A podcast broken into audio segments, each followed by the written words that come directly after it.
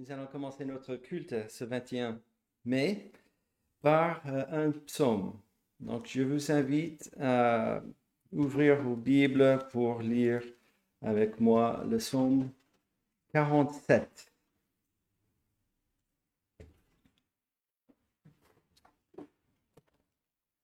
Le psaume 47.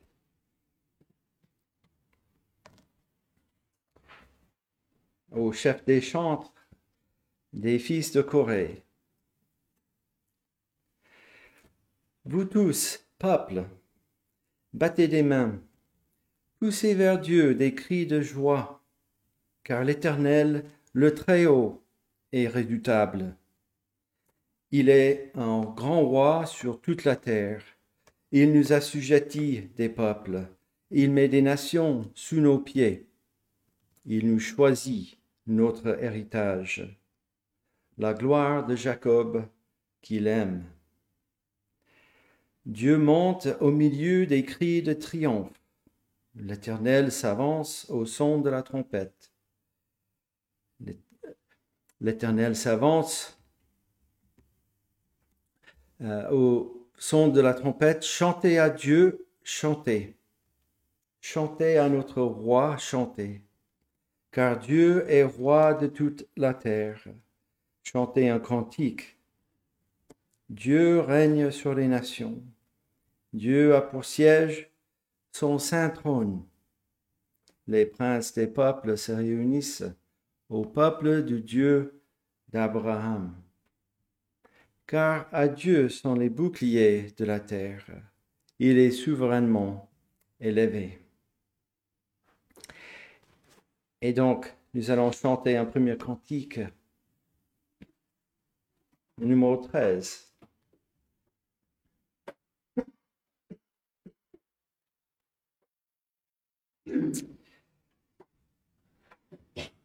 Peuple, il vous faut craindre le Très-Haut, le grand roi qui peut faire quand il veut, trembler à sa voix les puissants rois. Donc chantons le numéro 13, combattre les mains.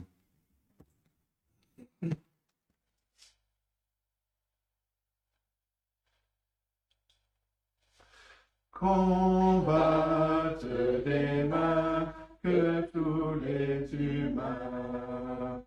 En cet heureux jour viennent tour à tour d'un chant solennel louer l'éternel.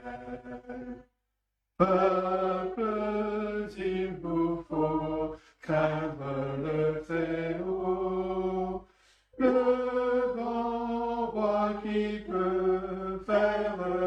quand il veut, trembler à sa voix les plus puissants rois?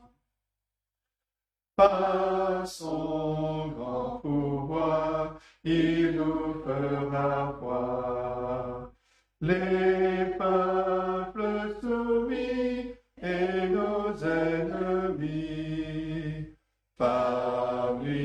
châtiés seront sous nos pieds. Ce maître si doux a choisi pour nous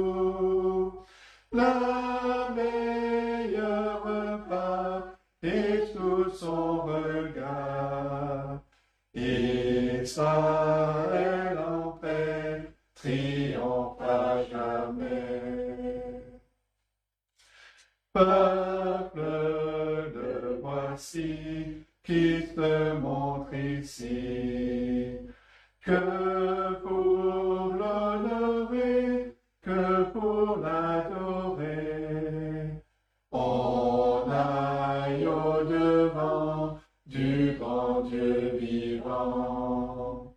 Chantez donc, chantez toutes ses bontés,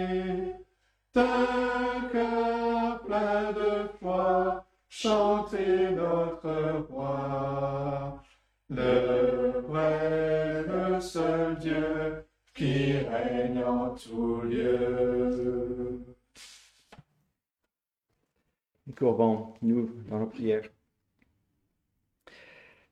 Notre Dieu, nous te louons pour euh, ce privilège d'être réunis, pour euh, euh, louer ton nom, pour chanter à notre roi, ce, ce vrai seul Dieu, celui qui règne sur tout, celui qui a créé toutes choses et celui qui dirige toutes choses selon euh, euh, sa volonté.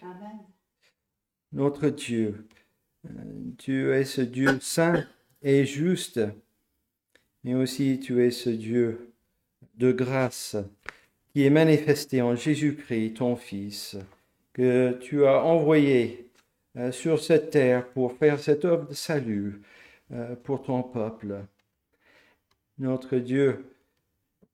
Nous euh, pensons à ceux qui ne sont pas avec nous euh, ce matin. Nous pensons à Gobus et Benita euh, et que tu sois avec eux et auprès des membres de leur famille, que aussi puissent être ces lumières pour ton nom. Et notre Dieu, nous, nous prions euh, cela pour euh, nos membres de famille, nous tous. Nous avons des fils ou des filles, ou des frères et des sœurs, ou des parents, ou des grands-parents. Seigneur, s'ils ne te connaissent pas, nous demandons que tu euh, les attires vers toi, qu'ils puissent entendre ta voix, euh, qui effectivement donne euh, l'heure de te craindre, un craint qui, qui est par un cœur plein de foi, de vivre devant ta face, de voir que tu es ce Dieu exigeant et qui ne supporte pas la désobéissance et le péché, mais en ton Fils, celui qui t'a obéi et puis qui a donné euh, sa vie euh, sur la croix pour euh, racheter nous-mêmes, pour ôter nos péchés devant ta face. Nous venons à toi dans la louange. Et notre Dieu, pour ceux qui ne te craignent pas, qui vivent dans ce monde euh, sans cette notion qui doit se rendre compte euh, un jour devant toi. Euh, l'incrédule, Seigneur, que tu aies pitié, que tu viens te montrer ta majesté, ta justice, mais ta grâce aussi en Jésus-Christ. Tu es un Dieu saint et en Jésus-Christ, nous avons cette euh, couverture de ta colère parce que nous, allons apparaître devant toi, nous tous devant toi. Et nous pouvons seulement dire que nous n'avons rien à t'apporter. Euh, toutes euh, nos bonnes œuvres par nous-mêmes ne sont pas assez bonnes pour toi. C'est seulement en Jésus-Christ que nous avons cette paix avec toi. Et ton Fils qui a subi cette colère à notre place, et nous sommes reconnaissants car nous ne méritons euh, pas cette, euh, cette grâce envers nous. Notre Dieu, que tu nous aides euh, pendant ce temps de culte, d'être attentif, que tu viennes nous aider par ton Saint-Esprit, nous aider à saisir ta parole, à être à l'écoute nos cœurs ouverts à l'écoute, et que tu nous enseignes, que tu nous encourages et édifies euh, par ta parole. Nous demandons toutes ces choses dans le nom de notre Sauveur Jésus-Christ. Amen.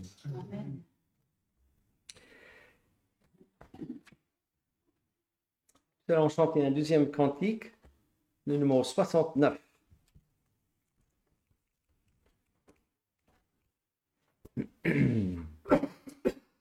Le 69. Le deuxième strophe commence par Rien n'autre ne ôte les souillures, rien ne guérit le cœur, sinon les meurtrissures et le sang du Sauveur. Oui, Jésus seul nous lave de toute iniquité et procure à l'esclave l'heureuse liberté. Donc chantons le 69.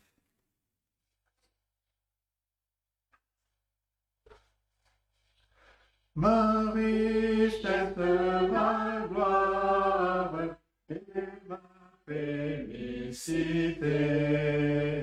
Ô Jésus, c'est de croire que tu m'as racheté. Rempli de confiance en toi, divin Sauveur, je vis dans l'espérance et je marche sans peur. Rien n'ôte les souillures, rien ne guérit le cœur, sinon les meurtrissures et le sang du Sauveur. Oui, Jésus seul nous lave de toute iniquité et procure à l'esclave l'heureuse liberté. Oh, que toute la terre apporte à ce sauveur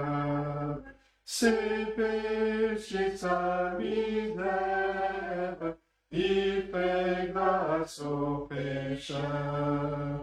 Son amour insondable lui fit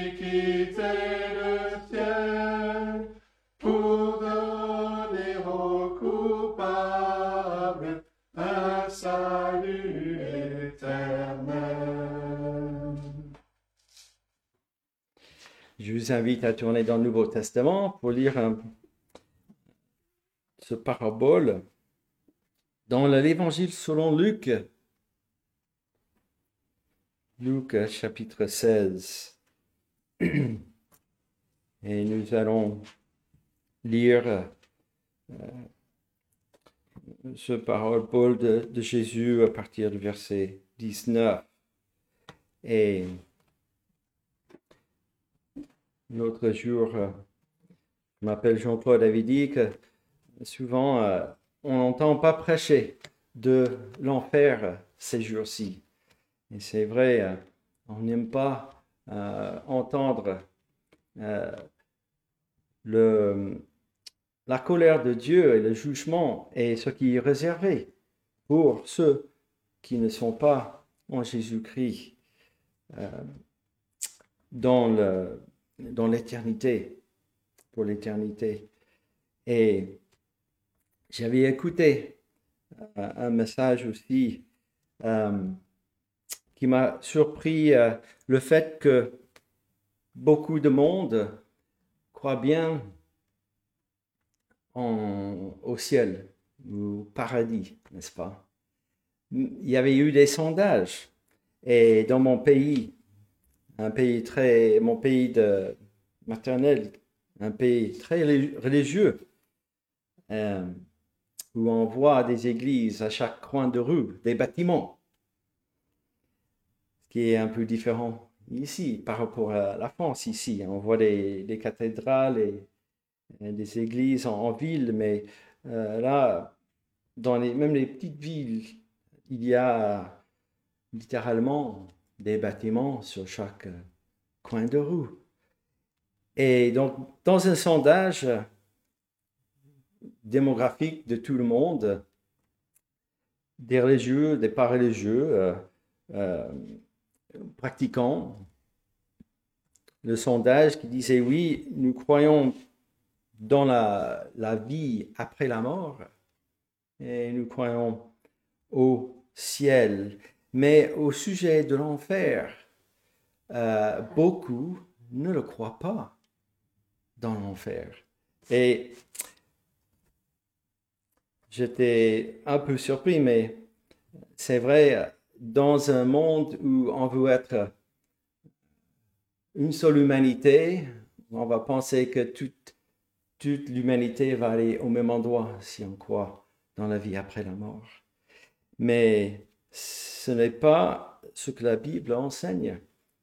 Et donc, on voit bien l'homme qui est religieux, la dernière euh, semaine qu'on avait vu euh, avec la prédication de, euh, dans Deux Rois. Mais beaucoup veulent ne pas croire dans l'enfer, mais veulent croire dans le paradis. Et Jésus lui-même est celui qui enseigne le plus, qui parle le plus sur l'enfer, plus que les prophètes et les apôtres.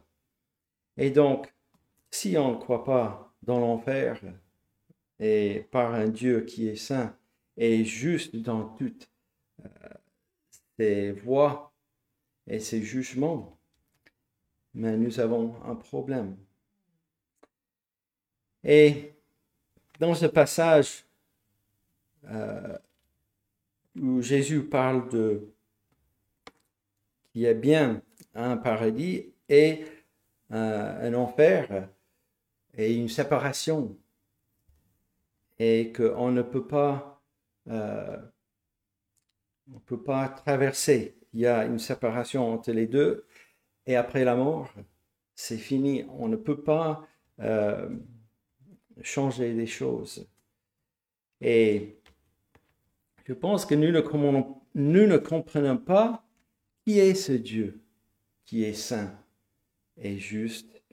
Et en même temps, nous ne comprenons pas vraiment ce qui est le péché. Le, je manque des vocabulaires, mais vraiment la saleté de péché, cette désobéissance que euh, contre ce Dieu qui est saint. Et une chose pour sûr, nous n'avons aucun, euh, aucune possibilité d'arriver au paradis sans d'être lavé par euh, le sang de Jésus-Christ. Donc, en Jésus-Christ, je vois le ciel, je vois le paradis seulement en lui, mais si à ma mort j'arrive à l'enfer, eh ben, c'est sûr que je le mérite. Ça, c'est clair. Alors, lisons ce, ce passage à partir de verset 19. C'est Jésus qui parle. Il y avait un homme riche qui était vêtu de pourpre et de fin lin, et qui chaque jour menait joyeuse et brillante vie. Un pauvre nommé Lazare était couché à sa porte, couvert d'ulcères, et désireux de se rassasier des miettes qui tombaient de la table du riche. Même les chiens venaient encore lécher ses ulcères. Le pauvre mourut, et il fut porté par les anges dans le sein d'Abraham. Le riche mourut aussi, et il fut enseveli. Dans le séjour des morts, il leva les yeux et tandis qu'il était en proie au tourment, il vit de loin Abraham et Lazare dans son sein. Il s'écria, Père Abraham, aie pitié de moi, et envoie Lazare pour qu'il trempe le bout de son doigt dans l'eau et me rafraîchisse la langue car je souffre cruellement dans cette flamme. Abraham répondit, Mon enfant, souviens-toi que tu as reçu tes biens pendant ta vie, et que Lazare a eu les maux pendant la sienne. Maintenant, il est ici consolé, et toi, tu souffres. D'ailleurs, il y a entre nous et vous un grand abîme, afin que ceux qui voudraient passer d'ici vers vous, ou de là vers nous, ne puissent le faire. Le riche dit, Je te prie donc, Père, d'envoyer Lazare dans la maison de mon Père, car j'ai cinq frères. C'est pour qu'il leur atteste ces choses, afin qu'ils ne viennent pas aussi dans ce lieu de tourment. Abraham répondit, Ils ont Moïse et les prophètes, qu'ils les écoutent. Et il dit, Non, Père Abraham, mais si quelqu'un des morts va vers eux, ils se repentiront. Et Abraham lui dit, S'ils n'écoutent pas Moïse et les prophètes, ils ne se laisseront pas persuader même quelqu'un des morts ressuscité. Et jusque-là, la parole et Jésus qui euh, dit cette euh, histoire, eh bien celui ressuscité en même temps. Et nous avons besoin de l'aide, euh, de croire. Nous ne pouvons pas être persuadés sans Dieu vient nous réveiller. je vous invite à chanter un dernier cantique avant la prédication. C'est le 268.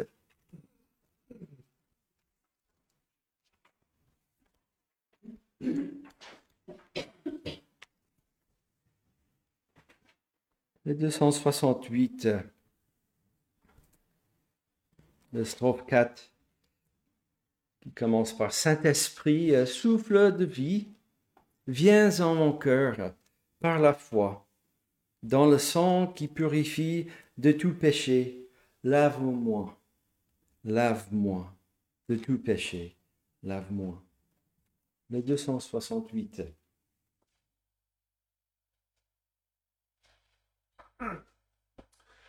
Seigneur, tu donnes ta grâce au cœur qui regarde à toi. Quand je contemple ta face, dans ton amour,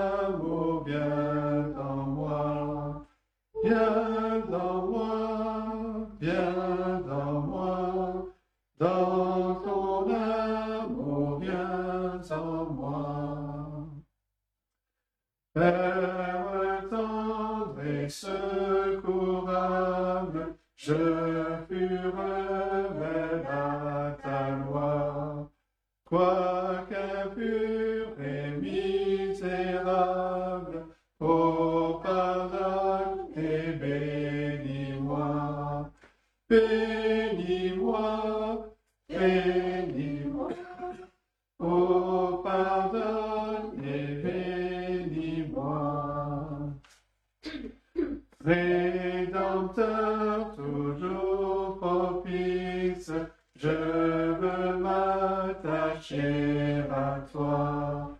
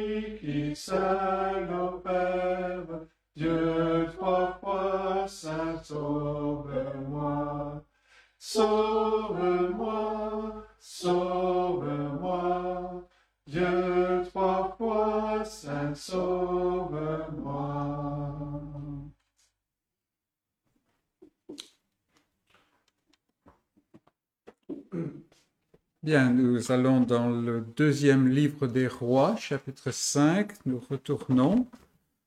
C'est notre troisième fois dans l'histoire de Naaman, le Syrien. Et nous avons vu la providence de Dieu, nous avons vu la religion de l'homme, et ce matin nous voulons voir la grâce de Dieu et je dois dire, la grâce de Dieu, je vais préciser dans l'histoire de Naaman, parce que la grâce de Dieu, on est là pour euh, toute la semaine, n'est-ce pas? Donc on va se laisser guider par cette histoire. Donc on va lire les 18 premiers versets pour nous rafraîchir la mémoire. 2 Rois 5, verset 1. Naaman, chef de l'armée du roi de Syrie, jouissait de la faveur de son maître et d'une grande considération. Et c'était par lui que l'Éternel avait délivré les Syriens. Mais cet homme fort et vaillant était lépreux.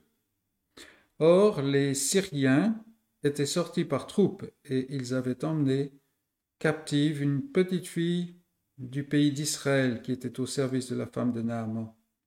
Et elle dit à sa maîtresse, Oh, si mon Seigneur était auprès du prophète qui est à Samarie, le prophète le guérirait de sa lèpre. Naaman alla dire à son maître, La jeune fille du pays d'Israël a parlé de telle et telle manière, et le roi de Syrie dit, Va, rends-toi à Samarie, et j'enverrai une lettre au roi d'Israël. Il partit, prenant avec lui dix talents d'argent, six mille cycles d'or et dix vêtements de rechange il porta au roi d'Israël la lettre où il était dit Maintenant, quand cette lettre sera parvenue, tu sauras que je t'envoie Naaman, mon serviteur, afin que tu le guérisses de sa lèpre. Après avoir lu la lettre du roi, après avoir lu la lettre, le roi d'Israël déchira ses vêtements et dit Suis-je Dieu pour faire mourir et pour faire vivre, pour qu'il s'adresse à moi afin que je guérisse un homme de sa lèpre? Sachez donc et comprenez qu'il cherche une occasion de dispute avec moi. Lorsque Élisée, homme de Dieu, apprit que le roi d'Israël avait déchiré ses vêtements, il envoya dire au roi Pourquoi as-tu déchiré tes vêtements? Laisse-le venir à moi, et il saura qu'il y a un prophète en Israël. Naaman vint avec ses chevaux et son char, et il s'arrêta à la porte de la maison d'Élisée. Élisée lui fit dire par un messager Va et lave-toi sept fois dans le Jourdain. Ta chair redeviendra saine, tu seras pur. Naaman fut irrité, et il s'en alla en disant Voici, je me disais, il sortira vers moi, il se présentera lui-même, il invoquera le nom de l'Éternel son Dieu, il agitera sa main sur la place et guérira le lépreux. Les fleuves de Damas, l'Abana, le parpare, ne va-t-il pas mieux que toutes les eaux d'Israël? Ne pourrais-je pas m'y laver, devenir pur? Et il s'en retournait et partait avec fureur. Mais ses serviteurs s'approchèrent pour lui parler, et ils dirent Mon père, si le prophète t'avait demandé quelque chose de difficile, ne l'aurais-tu pas fait? Combien plus dois-tu faire ce qu'il t'a dit? Lave-toi et tu seras pur.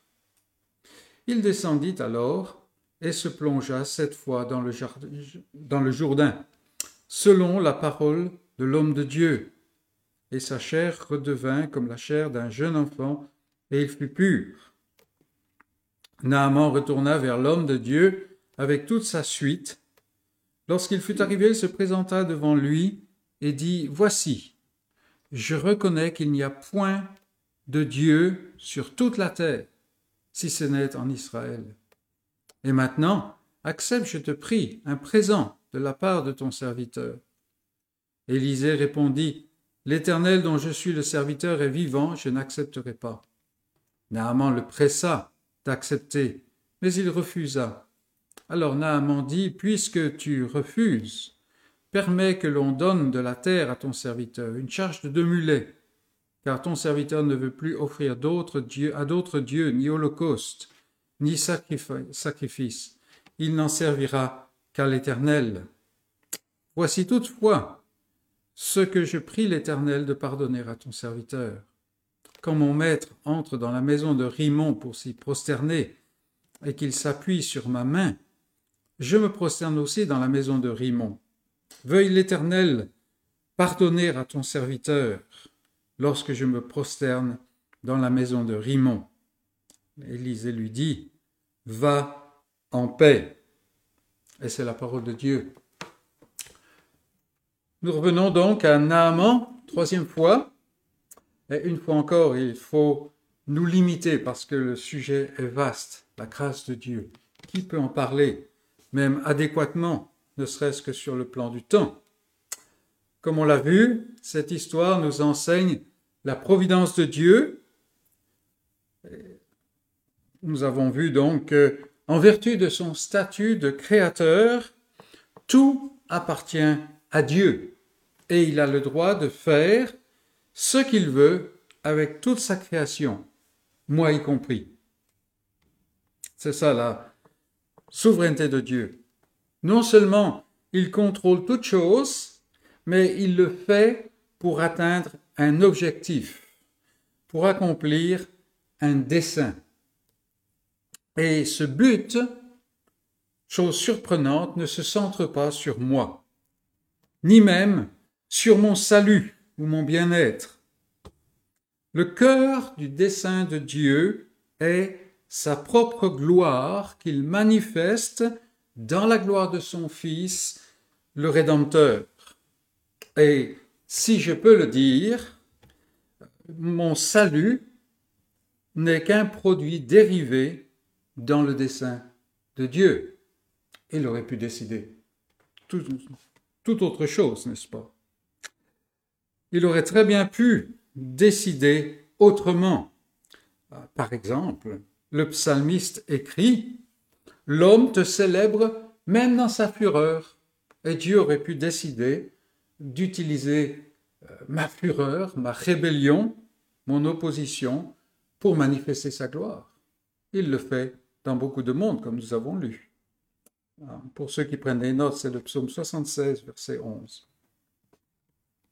La colère de l'homme n'est pas un obstacle à la gloire de Dieu, mais c'est un outil, un instrument qu'il utilise. Et nous avons vu que la providence de Dieu est très liée à sa souveraineté. Dieu peut pourvoir, peut faire ce qu'il veut parce qu'il est souverain, absolument souverain. L'histoire de Naaman nous enseigne aussi sur la religion de l'homme. C'est ce que nous avons vu la semaine dernière. Euh, la religion de l'homme, c'est-à-dire ses efforts pour se réconcilier avec la divinité. L'être humain nous enseigne, euh, l'être humain est un être tordu en raison de sa rébellion contre son Créateur. Il, euh, il s'est séparé de la source de la vie et donc il est tordu. Et on voit cela partout, surtout en nous-mêmes, surtout en nous-mêmes. Cette rébellion a au moins deux effets deux effets. Premier effet, elle a provoqué une rupture dans la relation avec Dieu. Le Dieu dont l'amitié duquel l'homme a tant besoin. Ce Dieu-là est maintenant un ennemi courroucé, un ennemi implacable, en raison de sa sainteté. La rébellion de l'homme l'a placé dans une incapacité totale de se réconcilier. Ça, c'est le deuxième euh, effet. Il est absolument incapable de se réconcilier. Comme nous avons vu la semaine dernière, c'est l'offensé qui doit ouvrir la porte. L'homme est maintenant ennemi, et parce qu'il s'est séparé de la source de la vie, il est mort. Et on voit cela continuellement dans notre vie, n'est-ce pas? Il est mort et il est sourd et il est aveugle. À tous les niveaux. Il ne pense plus qu'en termes de lui-même. C'est pour cela que le fait que le dessein de Dieu ne soit pas centré sur lui-même est quelque chose de très humiliant, n'est-ce pas? Il pense en termes de lui-même, seulement en termes de lui-même, et en termes de la terre. Tout ce qui l'intéresse, c'est ce qu'il voit, ce qu'il touche, ce qu'il peut saisir. Dieu a cessé pour lui d'être l'objet légitime de son adoration. Il, devient seulement, ce Dieu-là maintenant devient pour l'être humain naturel l'instrument de son bien-être. Si Dieu euh, fait ce que je désire, alors Dieu est bon. Ça, c'est la vision de l'homme maintenant, qui, hélas, très souvent imprègne la vision du croyant. La souveraineté de Dieu est absolue et sa providence est inexorable, inéluctable. Elle doit se passer. Et nous allons le voir, nous le voyons avec Naaman. Par ailleurs, l'homme est dans une incapacité totale d'entrer en relation avec ce Dieu qui est pourtant le centre de son être. C'est pour ça que il y a toutes ces divinités, tous ces cultes, n'est-ce pas? Et c'est à ce point qu'entre en jeu ce que nous voulons examiner aujourd'hui, à savoir la grâce de Dieu.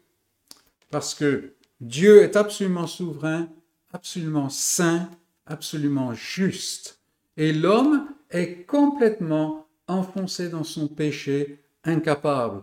Donc il y a un fossé, un abîme, comme on a vu, n'est-ce pas? Et la grâce de Dieu est ce qui passe au-dessus de cet abîme. Faisons étudions cet aspect, la grâce de Dieu que nous voyons dans l'histoire, euh, étudions cela en gardant à l'esprit le fait que nous contemplons le Dieu de grâce. C'est une réalité. S'il n'y avait pas de Dieu de grâce, il n'y aurait même pas euh, de discussion au sujet de la grâce de Dieu. Nous n'étudions pas simplement mais le fait que Dieu est un Dieu de grâce. Premier point, c'est notre question. Qu'est-ce que la grâce de Dieu? Qu'est-ce que la grâce de Dieu? Parce que dès que nous parlons de grâce de Dieu, le danger nous guette. Et ce danger, c'est de chausser notre casquette de théologien. Parce que nous savons ce qu'est la grâce de Dieu, n'est-ce pas?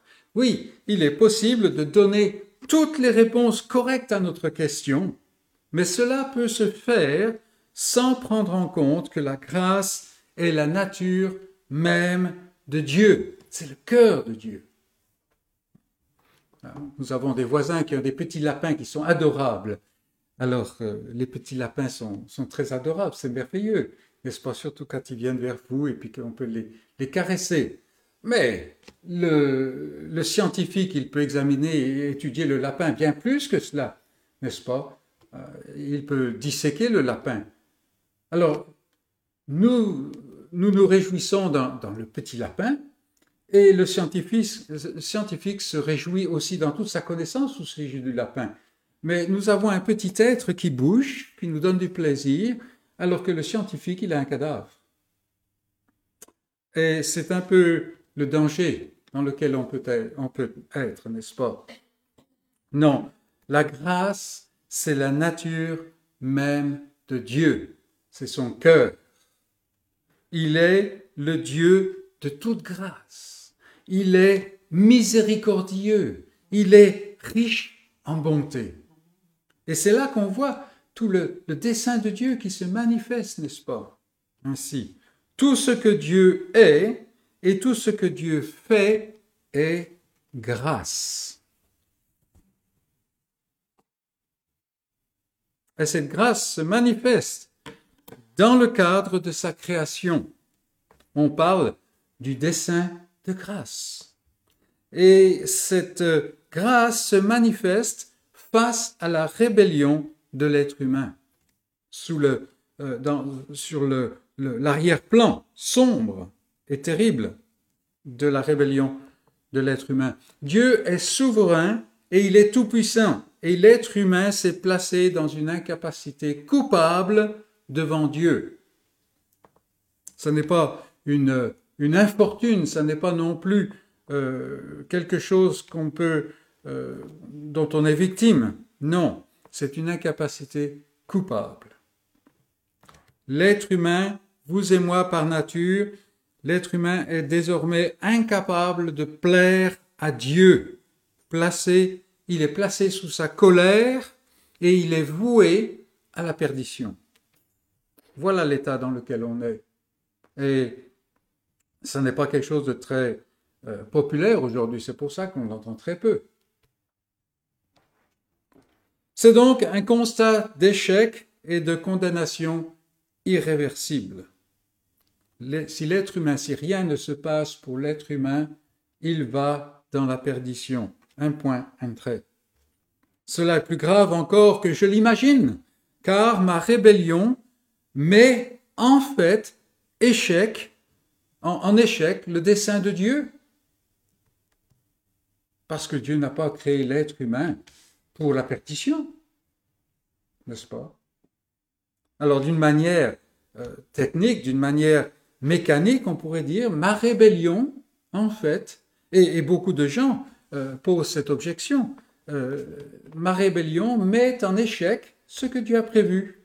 Et les gens diront, mais pourquoi est-ce qu'il y a l'enfer? Pourquoi est-ce qu'il y a la mort? Et ainsi de suite. Pourquoi est-ce que des choses terribles arrivent alors que Dieu est bon?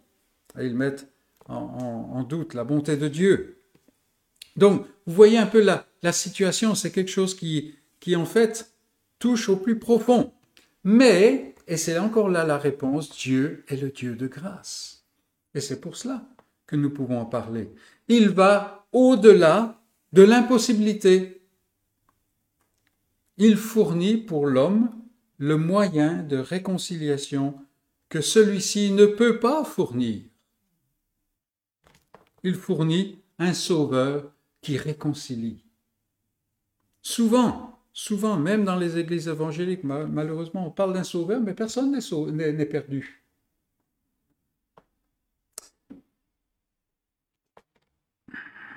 On peut dire que la grâce est la solution quand il n'y a plus de solution.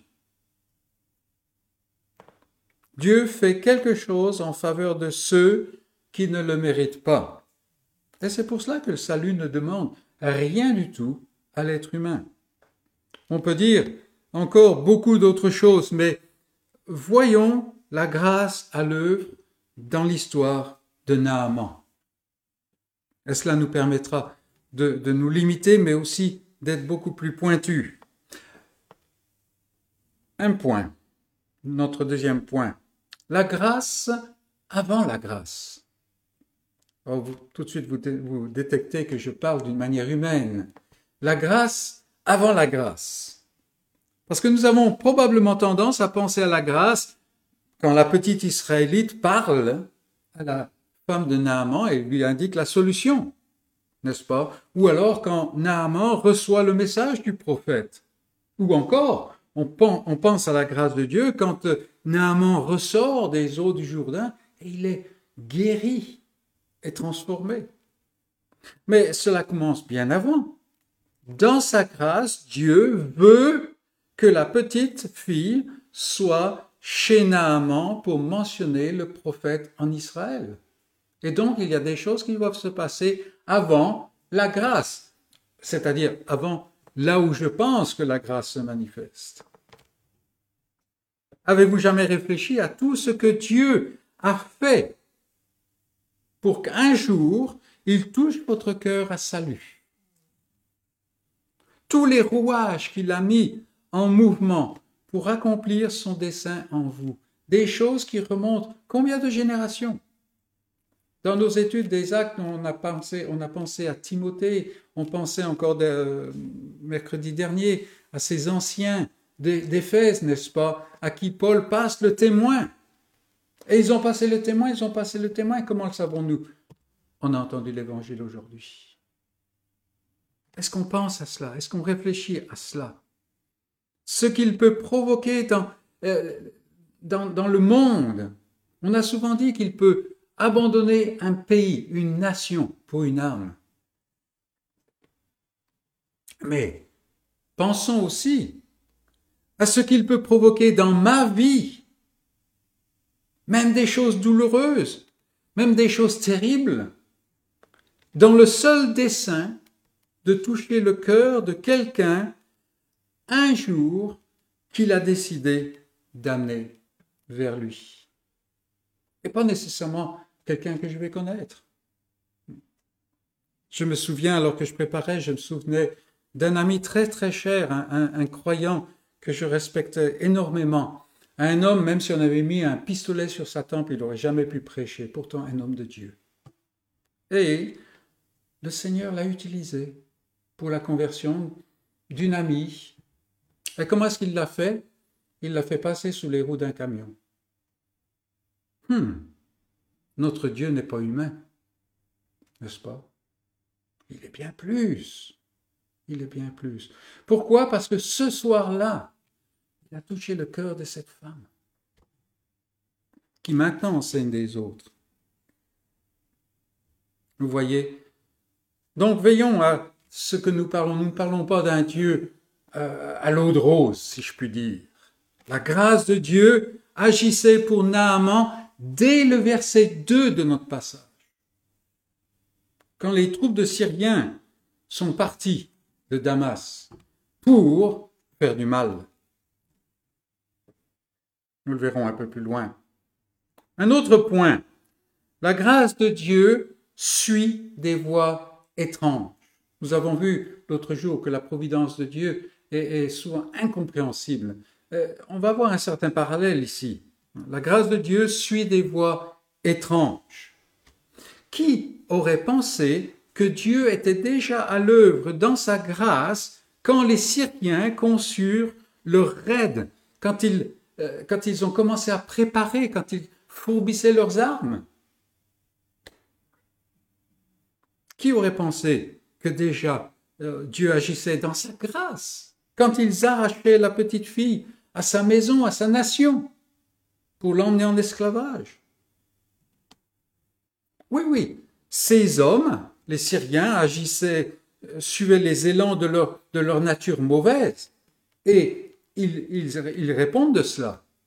Mais Dieu accomplissait son dessein de grâce. Il existe une manière romantique à l'eau de rose, n'est-ce pas, de contempler la grâce divine on trouve une raison pour tous les éléments et on voit qu'en fin de compte, tout s'est bien terminé. Mais la grâce de Dieu agit de manière plus mystérieuse, de manière moins humaine, en fait. Il y a des fois, on n'arrive pas à comprendre. Et c'est totalement impossible de comprendre. La petite Israélite, quand elle était arrachée euh, de sa maison, de ses parents, n'est-ce pas? Elle n'avait pas reçu le scénario pour comprendre ce qui se passait. Quand les soldats se sont saisis d'elle, et c'était pas fait en douceur. Attention, ces gars-là, c'était pas des enfants de cœur, comme on dit.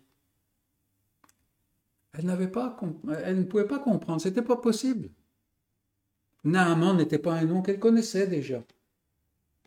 Pensons à Étienne un homme puissant en évangélisation, quelqu'un qui ne trouvait pas son égal pour dans les discussions. Et nous pouvons voir, nous-mêmes, nous pouvons voir aisément comment Dieu a utilisé sa prédication et sa mort pour se saisir de Saul de Tarse, un homme qui a probablement accompli et enseigné des choses dont Étienne était incapable. Nous pouvons le voir. Mais quand les blocs de pierre s'abattait sur lui, Étienne n'en savait rien. Il n'a jamais vu Paul l'apôtre.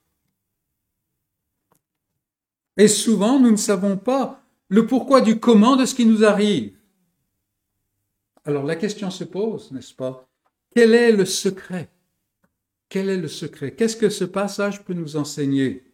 Qu'est-ce qui fortifiait la petite Israélite de sorte qu'elle parle sa maîtresse. Qu'est-ce qui fortifiait Étienne? Et là, nous le voyons dans le passage des, actes, n'est-ce pas? Qu'est-ce qui peut me fortifier? Ceux qui les habitaient n'étaient pas tant ce qui leur arrivait, chose incompréhensible, douloureuse, sans, sans euh, euh, signification vraiment euh, pour eux. Qu'est-ce qui les soutenait? C'était le fait que Dieu est le Dieu qu'il dit être, le Dieu souverain, et que ce Dieu souverain est le Dieu de l'alliance de la grâce. C'est pour cela que le petit Israélite parle du prophète. Veillons à cela, mes amis, avec une grande jalousie. Regardez dans la bonne direction. Ce dont j'ai besoin n'est pas, n'est pas tant toutes les capacités pour comprendre, mais la puissance de la grâce de Dieu pour me soumettre à sa volonté, dans la certitude qu'il fait toutes choses bien, même quand il suit des voies étranges. Donc, même si je ne comprends pas l'importance, c'est est-ce que je connais? Est-ce que je connais? Et bien entendu, je ne connais que parce qu'il me connaît. Donc là, la grâce suit des voies étranges. Et, veillons à ne pas nous tromper de cible. Un autre point. La grâce ne prend pas en compte qui je suis ni ce que je fais. La grâce ne prend pas en compte qui je suis, ni ce que je fais. Et tant mieux, dit l'homme pécheur, tant mieux. Naaman ne mérite pas d'être guéri. C'est un Syrien, c'est un païen, il fait partie des gens du dehors, de ceux qui n'appartiennent pas, n'est-ce pas? En plus de cela, il est le chef de l'armée de Syrie. Il est payé et il est occupé pour imaginer des moyens de sécuriser sa nation, notamment en s'attaquant au peuple d'Israël et en affaiblissant le, royaume d'Israël. Mais la grâce ne prend pas cela en compte. Jésus lui-même le dit n'est-ce pas? Il y avait beaucoup de lépreux en Israël à cette époque-là. Beaucoup de lépreux, des gens plus démunis, des gens qui étaient, étant israélites, membres de la communauté de l'Alliance. Mais le Seigneur continue en disant, Cependant, aucun d'eux ne fut purifié, si ce n'est Naaman, le Syrien. Luc 4, 27 la grâce, l'élection et la souveraineté de Dieu. La grâce ne fonctionne pas selon le mérite. Nous le disons. Il est impossible d'acheter la grâce de Dieu non plus. Elle ne se mérite pas, elle ne s'achète pas. Naaman avait voyagé jusqu'en Israël et il avait ses cadeaux, il avait en fait le, le, le paiement, n'est-ce pas? On a vu les, je ne sais plus combien de talents d'argent, euh, des tas de cycles d'or. Il y avait ces vêtements de rechange qui, étaient en fait plutôt des, comment, des costumes, hein, on dirait. Il était avec ses cadeaux, mais cela ne compte pas.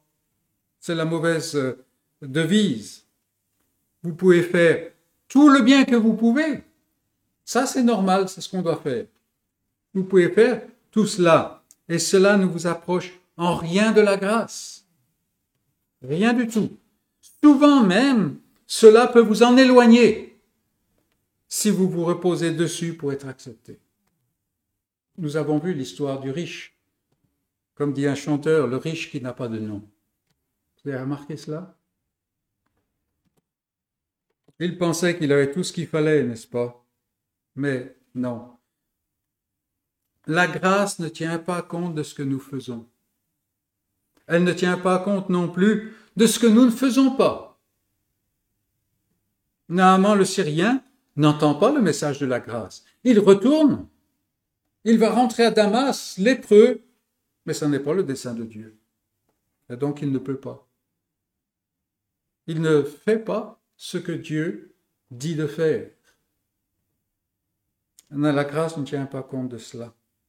Et voilà que ses, serviteurs lui parlent. Ou plutôt que Dieu lui parle par ses serviteurs. Sa nature orgueilleuse et charnelle l'empêche de faire ce que la grâce de Dieu a dit. Si Dieu tient compte de ce, qu'il, de ce que Naaman fait, ou si Dieu tient compte de ce que Naaman ne fait pas, cet homme n'a aucune chance. Mais ce n'est pas le dessein de Dieu. Et cela nous amène à un autre aspect de la grâce divine. Donc c'est un nouveau point. La grâce de Dieu obtient ce qu'elle vise. La grâce de Dieu réussit toujours. C'est pour ça qu'il est ridicule de lutter contre la grâce de Dieu. Il y a des moments où le, croyant désespère de la grâce de Dieu. Dans son orgueil déguisé, il voit tous ses échecs, toutes ses imperfections. Et donc, mais comment est-ce que je peux être chrétien? Il sait dans sa tête que ce n'est pas une question de mérite, mais il est dans l'angoisse parce qu'il ne mérite pas. Et je parle du croyant. Et combien sont ainsi? Quelle pauvre grâce humaine. Il y a dans l'Église, il y a en moi beaucoup de manque d'assurance rempli d'orgueil. Et il est temps de nous en repentir et de nous en détourner, de dire à cette fausse modestie ce que Jésus dit au diable, arrière de moi. Refusez d'entendre. Par nature et dans les élans de sa chair, l'homme réfléchit au salut en termes de faire, faire, toujours faire. On dirait aussi dans les milieux religieux ne pas faire. Tout au long, la grâce du salut déclare c'est fait. Il n'y a plus rien à faire. Vous avez démérité de la bonté de Dieu avant même votre naissance par le fait même que je nais être humain, j'ai déjà démérité. Mais la grâce de Dieu était à l'œuvre avant même la fondation, la création de cet univers. Rappelez-vous de Jésus-Christ, prédestiné comme un agneau, comme un sacrifice pour le péché, avant la fondation monde. Je pense que c'est ce que Paul en quelque sorte veut dire que euh, là où le péché abonde, la grâce surabonde. Un autre point, nous avons plusieurs points là aujourd'hui. On casse avec la tradition, n'est-ce pas? La grâce de Dieu est impossiblement facile. La grâce de Dieu est impossiblement facile. Dans sa recherche de la réconciliation, comme nous avons vu la semaine dernière, l'homme imagine toutes sortes de choses et il est prêt à faire ce qui est difficile au plus haut point. Et les serviteurs de Naaman avaient bien compris ça. Si mon maître, si, si, tu avais demandé quelque chose de difficile, tu l'aurais fait. Hein? Tu n'aurais pas eu de problème. Pour le roi d'Israël, la chose était impossible. Pour Naaman, il fallait toutes sortes de rituels. Et il était prêt pour cela. Et nous savons de quoi il retourne. Nous avons connu ses voies. Peut-être même nous les connaissons encore. Tout ce qu'il faut faire, tout, tout ce qu'il faut se surveiller sans cesse, n'est-ce pas? Chaque soir, essayer de voir si on a bien respecté, et ainsi Et nous le voyons tout autour de nous. Les hommes sont prêts à faire les choses les plus difficiles pour la, promesse la plus fumeuse de salut. Mais la sept fois dans l'eau. Et la rivière n'était pas loin. Rien n'est plus simple. Et c'est là le problème, car en quelque sorte, il n'y a rien à faire. Rien à faire. Et en plus, remarquez, le prophète a dit, va te plonger. Il n'a pas dit, va te frotter, jusqu'à ce que la, la peau euh, soit, soit, soit nettoyé, n'est-ce pas? Non, non. Tout est donné, que ce soit les instructions, la manière, le lieu. Tout est dit. La, grâce de Dieu est facile. Et l'homme n'aime pas cela. Il lui faut faire quelque chose, aussi cette chose, aussi petite cette chose soit-elle. Est-ce que la grâce ou la puissance de la grâce vous échappe parce que c'est trop facile? Parce que c'est impossiblement facile? Nous avons vu dans le passage avec euh, euh, l'homme riche, n'est-ce pas? Ce que Abraham lui dit est facile pour les frères. Ils n'ont qu'à écouter ce qui est annoncé dans la synagogue tous les, tous les sabbats. Quelle est la réponse de l'homme? Elle est vraiment frappante. Non, Père. Non, Père. Pas ça. Il y a quelque chose de mieux à faire. Non. Il lui faut faire quelque chose. Et c'est la question qui se pose. Est-ce que je passe à côté de la grâce à cause de cela? Est-ce que je suis trop riche en moi-même? Parce que suite à cette parabole qui nous a été lue, Jésus dit, en fait, il est impossible à l'homme d'être sauvé par lui-même. C'est plus facile pour un riche, et nous sommes riches en nous-mêmes. Il est plus facile pour un, chameau de passer par le trou d'une aiguille. Et Jésus ne parlait pas d'une porte à Jérusalem, là. Non, ça, c'est les, les, libéraux qui nous amusent avec ça. Non, non. Essayez de faire passer un chameau par. Essayez de faire passer déjà le fil. À mesure que les années viennent, ça devient de plus en plus difficile, n'est-ce pas? Dans le temps, euh, Wendy me demandait de le faire, mais maintenant, c'est même sans, espoir. Sans espoir. Alors, un chameau. Non, Jésus est simplement en train de dire c'est impossible. C'est impossible. Mais à Dieu, tout est possible. Et c'est un paradoxe. La grâce qui a coûté énormément à Dieu, et c'est pour cela qu'elle est facile, cette grâce, en fait, elle ne me coûte rien. Elle ne me coûte rien, et c'est pour cela qu'elle m'est difficile. C'est pour ça que par nature, elle m'est impossible. C'est ça le paradoxe, n'est-ce pas? Et nous avons besoin de nous humilier devant Dieu. Parce que sa grâce est impossiblement facile. Nous avons besoin de toute la puissance de son esprit pour même entendre le message. Un autre point. La grâce est pleine de compassion. Ça, c'est une chose qui est importante. Et ici, je veux aborder un point qui va désamorcer beaucoup de questions.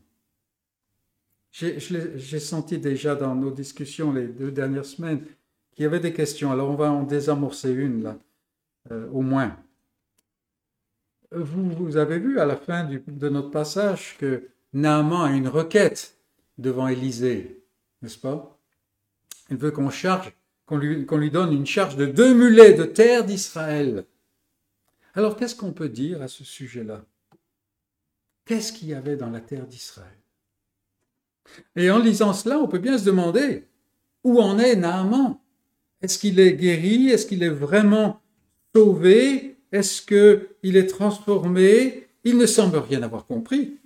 Et dans un sens, c'est vrai, il ne comprend rien. Et si vous êtes lucide avec vous-même, vous ne manquerez pas de dire je suis Naaman. Même après des années, même après des années, Naaman est un homme transformé. C'est un homme qui est sauvé par la grâce quand il revient vers le prophète. C'est un homme qui dit, il n'y a pas d'autre Dieu dans toute, sur toute la terre, en présence de tous les gens qui le suivaient, tous les Syriens, n'est-ce pas Un homme transformé. Et ouvrons une petite parenthèse, il est intéressant de remarquer que le premier signe de la transformation de Naaman est la générosité il veut donner quelque chose au prophète. C'est intéressant, n'est-ce pas? Refermons la, la parenthèse. Mais que dire de cette requête pour de la terre? Eh bien, tout simplement que Naaman, petit bébé dans la grâce, est toujours un homme. Toujours un homme qui pense comme un homme. Toutes choses sont nouvelles en ce qui concerne son cœur, en ce qui concerne sa relation avec Dieu, en ce qui concerne sa destinée. Naaman va, est en route vers le ciel. Mais il vit encore dans un corps de chair qui ne peut pas comprendre la grâce à moins que ça lui soit révélé par la parole de Dieu. Et il faut qu'il grandisse là. Bien que réconcilié, il réfléchit encore en termes de divinité géographique. L'Éternel, c'est le seul Dieu pour toute la terre, mais c'est le Dieu d'Israël encore. Vous voyez Il n'a pas encore compris que Naaman, maintenant, c'est l'Israël de Dieu. Loin de lui jeter la pierre et de le condamner pour cela, parce que franchement, je me vois en Naaman, je veux me concentrer sur la compassion de Dieu, qui ne le reprend pas. Dieu ne tombe pas comme une tonne de briques sur pauvre Naaman, mais t'as rien compris, mon pauvre, quand même. Faut que tu ailles dans l'école des prophètes maintenant. Non, non, il faut qu'il retourne à Damas. Nous ne lisons pas non plus qu'il a reçu les deux mesures de terre.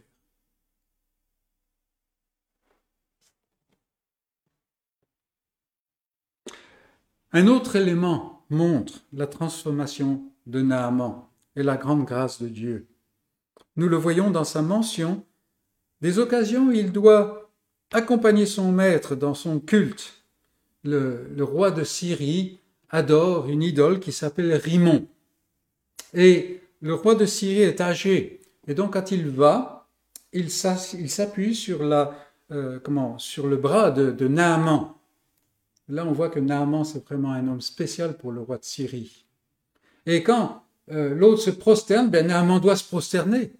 Et il l'a fait depuis. Depuis tout le temps. Mais maintenant, il a un problème, et c'est pour ça qu'il en parle au prophète. Deux choses ressortent. Premièrement, la divinité de Damas n'est pas divine. Ça n'a jamais posé problème à Naaman, jusqu'à maintenant. Pourquoi? Parce qu'il connaît la grâce de Dieu. Donc se prosterner devant quelque chose qui n'est pas divin, c'est un acte coupable, un acte qui exige le pardon. Naaman n'a jamais pensé à cela avant. Et deuxièmement, Naaman sait désormais que l'Éternel est un Dieu qui pardonne. C'est tout l'objet de sa requête. Il peut demander ça parce qu'il sait. Or, à l'époque comme aujourd'hui, les divinités des hommes sont tout sauf des entités qui pardonnent. Il faut passer son temps à faire des choses difficiles pour les, pour les calmer. Qui a enseigné bébé Naaman. La grâce de Dieu. Tout simplement. La grâce de Dieu. Et c'est pour cela qu'on peut parler de Naaman comme quelqu'un de transformé, comme un croyant. cela se voit.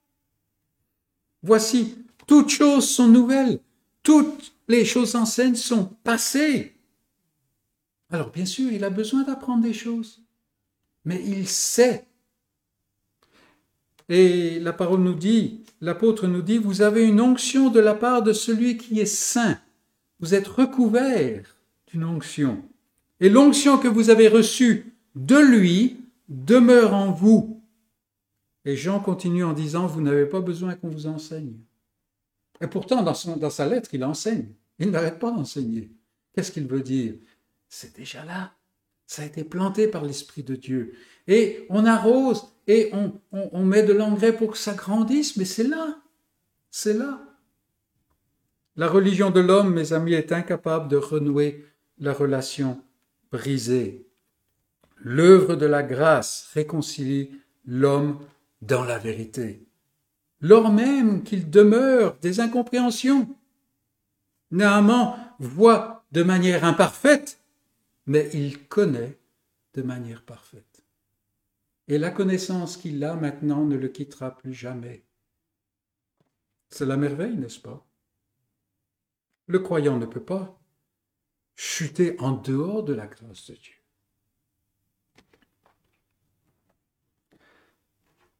Notre dernier point. La grâce de Dieu est en un autre.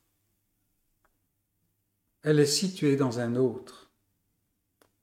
On a parfois un peu de mal à, voir le lien entre l'histoire de Naaman et puis d'autres histoires dans l'Ancien Testament et l'évangile de salut, tel qu'on le trouve dans le Nouveau Testament. Dans le Nouveau Testament, c'est clair.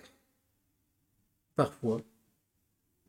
Et on peut se poser la question, où se trouve Christ dans cette histoire? Bon, en fait, on l'a déjà vu, il est dans pratiquement tous les mots, tout au moins tous les versets. On a essayé de le relever, n'est-ce pas? Christ est là. Mais je me limiterai ici à un seul aspect, et on l'a déjà survolé la dernière fois, un aspect qui montre le cœur de l'Évangile. Au verset 12, Naaman pose inconsciemment une question très pertinente. Il dit, les fleuves de Damas ne valent-ils pas mieux que toutes les eaux d'Israël? Et certainement, aux yeux des hommes, les fleuves de Damas ont un avantage. Parce que le Jourdain, à l'époque, c'était, il était très modeste, c'était parfois rien de plus qu'un marigot. C'était euh, de l'eau assez stagnante, n'est-ce pas? Pourquoi alors Naaman doit-il aller se plonger sept fois dans le Jourdain pour être guéri plutôt que dans les fleuves de Damas?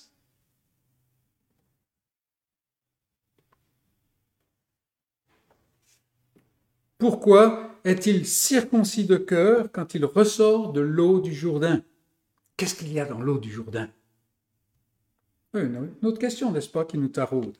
Quelles sont les vertus magiques et merveilleuses de l'eau du Jourdain? Vous attendez à ma réponse, n'est-ce pas?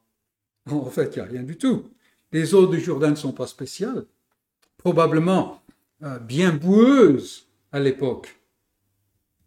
La réponse à notre question ne se focalise pas sur le cours d'eau géographique qu'on appelle le Jourdain, mais elle nous emmène plutôt vers les mêmes rivages, le même bord de, la rivière, mais des siècles plus tard. Des siècles plus tard. Ce jour-là, ce jour-là, un homme descend dans l'eau du Jourdain et il demande à Jean-Baptiste de recevoir le baptême de la repentance. C'était le baptême de, Jean, n'est-ce pas? Baptême de la repentance. Il demande à Jean-Baptiste de le baptiser de ce baptême-là. Or, cet homme-là n'en a pas besoin. Il est le Fils de Dieu. Il n'a aucun péché. Il n'a même aucune conscience de péché. Jean-Baptiste lui-même objecte non, ce n'est pas toi que je dois baptiser, c'est toi qui dois me baptiser. Le seul homme dans toute l'histoire du monde qui n'a pas besoin de se repentir demande et insiste à se faire baptiser du baptême de la repentance. Et quand Jésus est plongé dans l'eau du Jourdain, il n'est pas purifié. Il n'a pas besoin. Il est déjà pur quand il descend. Mais dans cette eau et par cette action, de manière symbolique, Jésus se charge du péché de son peuple. La culpabilité du péché de ceux que le Père lui a donnés est placée sur ses épaules. Il n'est pas pécheur. Il n'a pas de péché en lui. Il porte le péché. Et il ne s'arrêtera pas jusqu'à ce qu'il place ce péché sur la croix qu'il le détruise. Il est à la fois l'autel, il est à la fois sacrificateur, la sainte victime, le temple, la rédemption des siens, de ceux à qui Dieu donne la foi en Jésus. Et c'est alors sur cette croix qu'il ôte le péché, et pas seulement pour Israël, pas simplement pour ces Juifs qui ne l'étaient pas de cœur, mais aussi pour la condamnation de Naaman. le Syrien, celui à qui Dieu donne la foi par grâce. Et pas seulement lui, mais tous les élus du monde, tous les élus de l'histoire, et vous-même si la grâce s'applique à vous. Voilà la grâce de Dieu, telle qu'elle est. Comme nous l'avons vu, l'homme est un être religieux de nature. Il lui faut toujours faire, toujours plus. À l'opposé, la grâce de Dieu dit, c'est fait. Plus rien à faire. J'ai oint mon roi sur Sion. Rappelez-vous, psaume 2. C'est une chose inacceptable pour la chair. La grâce remporte la victoire sur la religion pour l'élu de Dieu, c'est-à-dire qu'elle obtient ce qu'elle a décidé d'obtenir. Naaman ne peut pas rentrer à Damas étant lépreux. Ça n'est pas possible. Ça n'est pas possible. Tout milite pour que Naaman rentre comme cela, mais ça n'est pas possible. Le dessein de Dieu était de le guérir et de le transformer et de donner un témoignage à la grâce sélective de Dieu. On voit aisément la grâce de Dieu agir dans le cas de Naaman. C'est assez clair, n'est-ce pas? Mais Naaman ne peut rien pour moi, ne peut rien pour vous. Il nous faut lever les yeux vers celui qui, en descendant dans les eaux du Jourdain, se charge des péchés de ceux qui croient en lui, qui vont croire en lui. Et ceux-là croient et vont croire en lui parce qu'ils s'enfoncent dans les eaux du Jourdain, parce qu'ils se chargent du péché, de leur péché. Et ce péché énorme, terrible, il l'emmène à Golgotha. Là, le substitut, celui qui a pris la place, il ôte le péché. Voici l'agneau de Dieu qui ôte le péché de Dieu. Il ne le met pas de côté, hein? il ne le met pas en suspens, il ôte le péché de Dieu.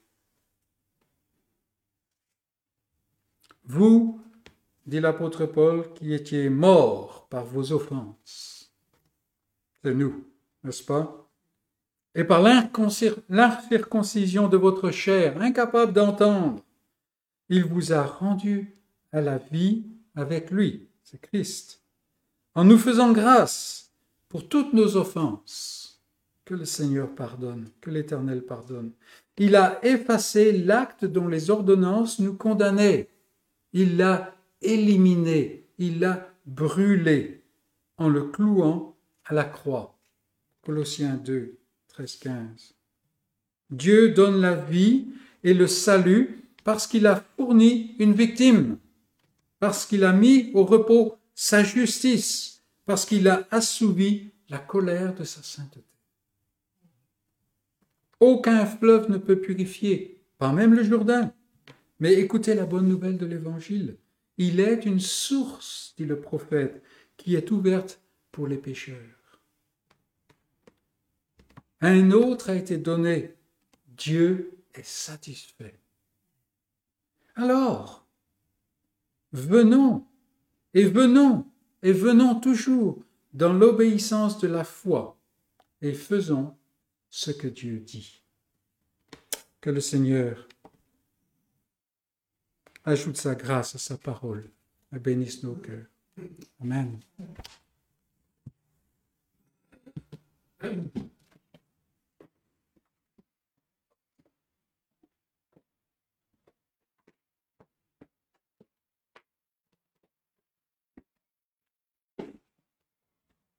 Dans trois dimanches de suite, le même passage on le connaît bien maintenant.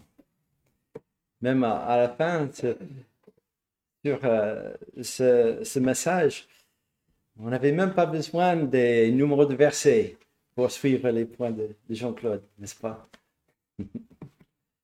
je vous invite à chanter maintenant un dernier cantique, le numéro 85.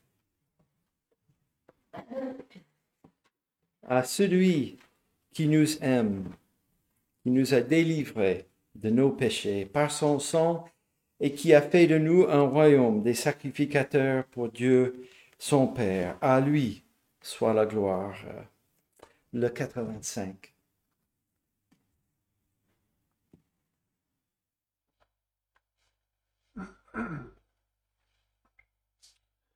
À celui qui nous aime, qui nous a délivrés de nos péchés. Par son sang et qui a fait de nous un royaume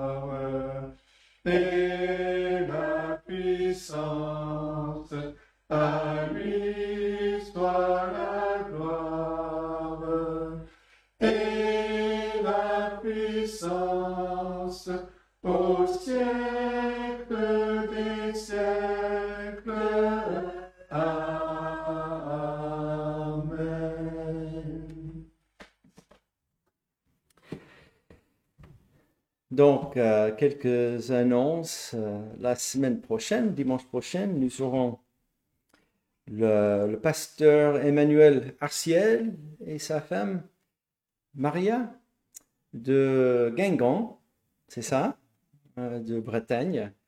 Ils seront avec nous et nos amis aussi euh, de Besançon et, de Montélimar.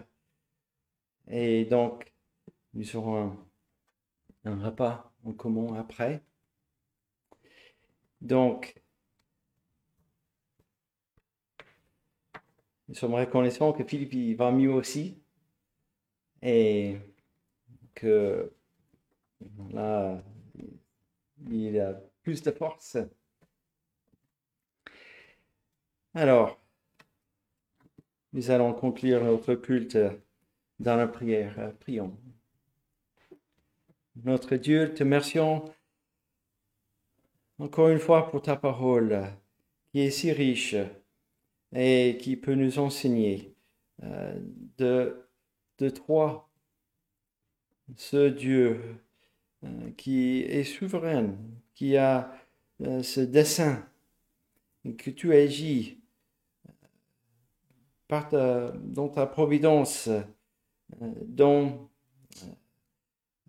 ta volonté, et que c'est en grâce, malgré toutes euh, les pensées de l'homme et euh, ces pensées vaines, de penser à te plaire en ce que euh, il peut t'apporter. Et nous voyons ta grâce dans ce passage, dans cette histoire de Naaman, dans euh,